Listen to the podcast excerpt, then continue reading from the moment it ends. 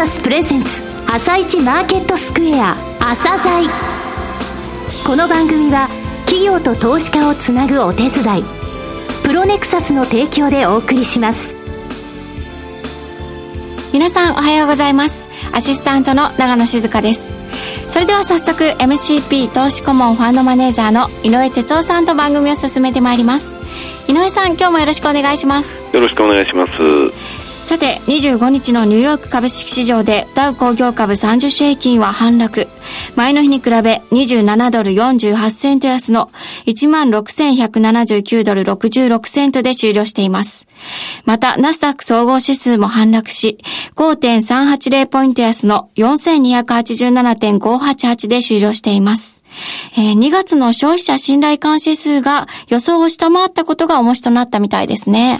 そうですね、まあ、あの反落ということなんですけれども、あの先週、テクニカルのところでね、日経平均の、えー、25日移動平均、これはマイナス10%を超えるということが2月の4日にあったんですよという話をしましたけれども、アメリカの方このダウの25日移動平均見ますとね、えー15営業日、えーマイナスが続いたんですが、今、8営業日連続でプラスなんですよ。ただ、まだ1.56%で、えー3%というのは一つの加熱感の目処ですので、アメリカの方それほどですね、あの心配する、えー材料というのは今のところないかなとは思っております。はい、わかりました。後半で詳しくよろよろしくお願いします。続いては、朝鮮今日の一社です。朝鮮今日の一社本日は東証一部上場、証券コード8060、キャノンマーケティングジャパンさんにお越しいただきました。お話しいただきますのは、上席執行役員で総合企画本部長、コミュニケーション本部長でいらっしゃいます、松坂義之様です。本日はよろしくお願いします。はい、よろしくどうぞお願いいたします。えー社名変更されたのはいつでしたそうですね、2006年、今からもう8年近く前になるんですが、はいあの、社名変更、キャノン販売から、そうですねえーまあ、当時、あの、キャノン班とか言われておりましたそうですねキャノン班っていう名前ではい、で、えー2006年にキャノンマーケティングジャパンに社名変更いたしました。はい。はい場合、キャノン販売って CM ありましたよね。そうですね、はい昔、はい、やっておりました。えー今、キャノンマーケティングジャパンさん、CMJ さんとか呼ばれてますけれども、えーキャノン販売が、えーそういうふうに社名変更したってことを知らない投資家の方が結構いらっしゃると。はい、特にあの 昔の年の方,、方はですね、はいまああの、今でもキャノンマーケットジャパンに社名が変わったということをまあご存知いただいてないみたいな、ぜひそこら辺もですね、はいご承知おきいただけたらそうですね。今日はちょっとアピールしないといけないですね。はい。えー半導体と、えー液晶基板の露光装置を除くキャノン製品の国内独占販売権。という圧倒的な強みを持っているわけなんですけれども、えー事業内容におけます、セグメント、はい別の売上構成を教えていただけますでしょうか？はい、わ、かりました。あの、当社で今4つのセグメントがございます。はい最も大きなセグメントが、あの、キャノンのプリンターですとか、はいまあ、複合機の販売サービスを行っております。法人向けのビジネスですね。これビジネスソリューションセグメント。約これが5割弱でございます。それから、あの、同じ、えー、法人向けのセグメントである IT ソリューション、まあ、企業向けのシステム構築、ソフトウェア開発等で約20%。まあ、ここはあの、キャノンブランドがほとんどございません。はい。それからあの、おなじみのカメラですとか、はいまあ、インクジェットプリンターのそのイメージングシステム、こちらがえー30%弱。はいイメージングシステムっていうねはい、イメージングシステムというセグメントでございます。で、4つ目のセグメントがまあ産業医療関係で約4%程度でござはいいます。。えー医療分野、はい産業分野というわけで4%程度ということですね。はいはい。えーまあ、半分ぐらいはビジネスソリューション部分はいということですね。はい。えー先ほどあの、キャノン製品のですね、国内独占販売権というお話をしましたが、えー御社の考えるですね、まあ、それだけの十分強いんですけれども、えー強み、はいこれに加えるとしたらどういうことが挙げられると思いますか？はい。そうですね。あの、今4点、あの、挙げたいと思います。1点目は、あの、今お話ございました、やっぱりキャノン製品がカメラですとか、はいまあ、プリンターで、まあ、シェア、マーケットの中でナンバーワン製品も大変多ございます。やはりキャノンの製品の商品力とはいいうことが1点目でごあざいます。なるほど。商品力はい。ですね。で、はい2点目はですね、あの、ビジネスソリューションのセグメントを中心に全国に、その、えー、350拠点、はいあの、営業マンの数にしても4000人以上、サービスマンも4000人以上おります。全国その、えー北海道からですね、沖縄までのその販売力、サービス力、全国ネットの、まあ、つつ裏裏、あの、拠点で、あの、はいサービスマン、営業マンがお邪魔をしております。この全国の販売サービス力が2点目ですね。一都道府県7、8拠点まあ、ある平均まあ、東京とか大都市圏がはい多ございますので、はい。350拠点というのは全国の拠点数としてはかなり大きいですね。そうですね。あの、多いね従来の輻射機を販売するその、えー、会社っていうのは全国にそういう販売網を持ってるという点がございます。まあ、この辺が一つの大きな強みかなというふうに思っております。で、セールスとシステムエンジニア。はいそうですね。で、はい3点目がシステムエンジニア中心に、そのソリューション力ですね。IT ソフトを開発していくようなソリューション力。まあ、はいシステムエンジニアも実はあの、グループで4000名以上今おりまして、はいまあこれも大きな私どもの強みであるというふうに思って。おります。はい。えーでこちらははい IT ソリューション分野そうですね。ですね。はい。で、最後の4点目がですね、あの、今、自己資本比率がまあ55%。はいで、完全無借金経営でございます。こうしたあの、財務力ですね。はいあの、21世紀入りまして、まあ、石油の M&A 等も行って、まあ、基本的に全て自己資金で賄ってきている。まあ、こういった財務力を、どういう、そういうの、き経営の基盤が強いということと、はいまあ、今、いろいろなその先行投資をしております。て投資に対しても自己資金で、えー投資をしていける、今、体力があるということが、まあ、大きな特徴かなと思ってます。なるほどね。財務健全性というものが、えー際立っているということですね。はい。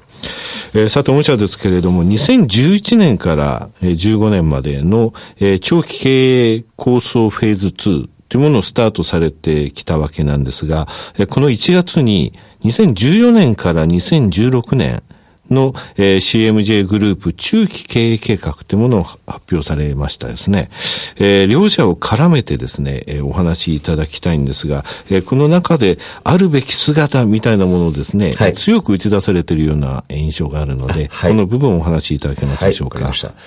あの、2014年から16年、まずあの、は数字、平均成長率でございますけども、まあ、平均107%程度の成長を今、あーえー目標としております。はい。で、あの、当社はですね、あの、キャノングループにおけるキャノンブランド製品に関しては国内のまあ、販売サービスを行っておりますので、したがってその国内のマーケットが中心に国内の GDP の成長率を考えますとですね、この107%っていうのはかなりそれを上回った、おそらく名目成長率のまあ2倍、3倍ぐらいのですね、すね成長を目指して、まあ、非常にその、えー挑戦的なですね、はい数字を掲げて売上。高、前期比で7%。平均成長率ですね。すね2000この3カ年の中でですね、はい平均成長率です。はい。で、ただですね、あの、その中身を少し分析をしますと、まずあの、えーカメラですとか、はいまあ、プリンター、キャノンの既存製品に関しては、はいこれは平均成長率がですね、えー、3%程度でございます。はいやはりあの、先ほど申し上げたように非常にシェアは高いし、商品力はあるんですけど、ぱり国内のマーケットだけ見ると、まあ3%程度の成長であろうというふうに見ています。それから二つ目がやはりキャノン製品のその新規事業ですね。はい。あの、例えば、えー商業印刷分野におけるその高速プリンターであるとか、はい。あるいはその、まあ、監視カメラ等のネットワークカメラとか、あるいはその、えー例えば、映画だとか CM を作るようなし、あのーそういった、えー撮影システムであるとか、はいまあそういったそのキャノン製品をベースにした新規事業、まあこれが、えー今の計画ですと、まあ18%平均成長すると。なるほど。こちらの方ははい18%高い伸びですね。はい。で、もう一つ、あの、独自事業でございます。はいあの、キャノンブランド以外の先ほど申し上げた、例えば IT ソリューションですとか、はい含めまして、こちらの方が、まあ、13%。成長ということで、したがって、あの、今お話しさせていただいた通りですね、まあ、えーキャノンの新規事業ですか、はいあるいは独自事業を伸ばすことによって平均7%、107%, 7%のですね、成長を達成をしていきたいというふうに考えております。既存事業のところで3%。はい。えーそれで全体7%ということは、先ほど言われたはい。残りの部分が大きく、そうですね。えーさなくてはいけないまあそこに向けての、その、まあ、はい投資、まあ、M&A ですとか、はい。えー新規事業に対する投資も積極的に行いながら、あの、その成長を達成をしていきたいというふうに考えております。はい。えーそれでですね、この1月28日、はいえー前期の決算発表行われましたが、えーそれによりますと、今期は売上高前期比、えー2.4%の増収、営業利益、経常利益が10%程度の増益、最終利益については18%もの増益と、えー利益の伸びがですね、とても大きなものとなっておるんですけれども、はい。この背景についてお話しいただけますか？はい、あの、先ほど申し上げたセグメントの中で、特に IT ソリューションのセグメントの利益率が、あの、はい向上すると。まあ、一つはですね、実は昨年、うんまあ、今年の3月までちょっと続くんですけども、はい。あの、Windows XP という、あの、はいサポート、XP のサポートが終了するに伴って、あの、企業向けのですね、はい、パーソナルコンピューターが、まあ、かなりその通常よりも需要が今増えてますね。それがその、あの、去年かなりプラスになって、今年落ちますので、はい、で、代わりにですね、あの、システムインテグレーションサービスというその企業向けのその開発、はい、なり、その、えー、カスタマイズのそのビジネスが増えてまいります。で、利益率はですね、実は IT プロダクトは、去年伸びた IT プロダクトは低くて、はい、今年伸びるであろう IT システムインテグレーションビジネスが高いもんですから、なるほど。したがってこの IT ソリューションセグメントの利益率が向上するというのが一つ。はいもう一つあの産業医療の分野も、はい、あの、去年はやっぱり半導、産業の中の一番のメインのお客様が半導体メーカーさんですから、非常に半導体のその市況が悪いということで、設備投資が遅れ遅れになっているので、これは回復をしてきますので、はい、まあ、この産業医療の分野でかなり、あの、収益を改善できるだろうというふうに考えています。はい。産業医療、えー、先ほどあの4%程度の売上と言われた部分ですが、はい、ここの部分ですね、はい、えー、先ほどからあのお話にポンポンと出てくるんですね、はい、この産業の部分の今お話ありましたが、医療部分につきましてはですね、ロングインタビューの方で、そうですね、まあ、電子カルテとか、い。ろいろと楽しみな授業がありますので、お話しいただければと思いますね。はいえー、それではですね、えー、最後になりましたが、リスナーに向けて一言お願いします。はい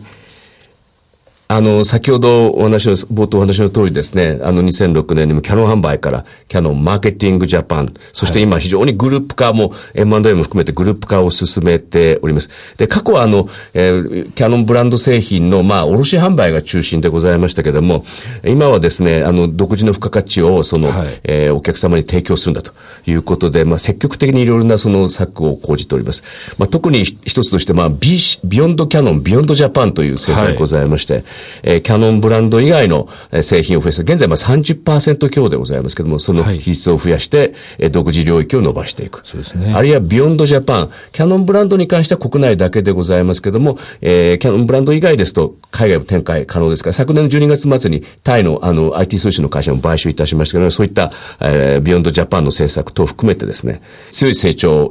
努力とですね、えー、強固なあの財務基盤でもって進めていきたいというふうに思ってます。そうですね。海外からの輸入製品などもね、えー、取り扱われている分野につきましても、随分と伸びが、はい、えー、見られますので、はい、楽しみですね。これからですね。はい。はい。えー、松坂様、どうもありがとうございました。はい、ありがとうございました。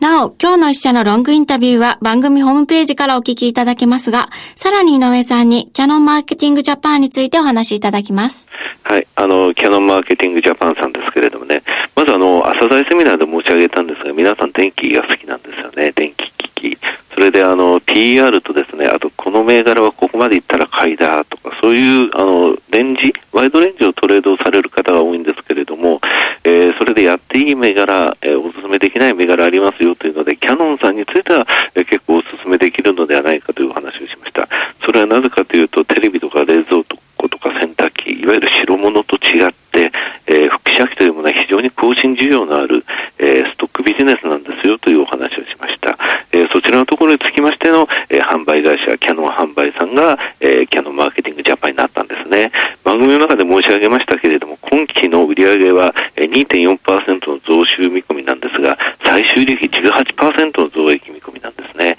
ですので、PR が16.99倍です、昨日の段階で。PBR が0.79倍、えー、無借金で自己資本比率55%ということですね。えー、PBR の0.79というのはどういうふうにリスナーの方に、あの、えー、聞こえてますでしょうかね。はい。はい、わかりました。それではここで一旦お知らせです。企業ディスクロージャー IR 実務支援の専門会社プロネクサス上場企業のおよそ6割2200社をクライアントに持つこれはアジア証券印刷の時代から信頼と実績を積み重ねてきたからこそ。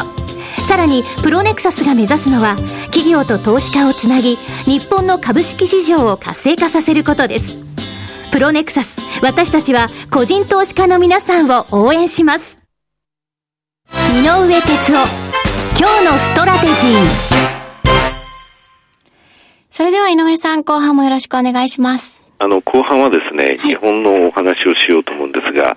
毎日毎日前日比の動きがですね、日経平均大きいですよね。えー、えー、ちょっとここに関しての取材がやっぱり多いんですけれども、2月に入って昨日まで16営業日あるんですけれどもね、前日比100円未満の、え動きだったのが5日しかないんですよ。はい。あと11日間っていうのは非常にえー前日比で、えー大きい動きになってるんですね。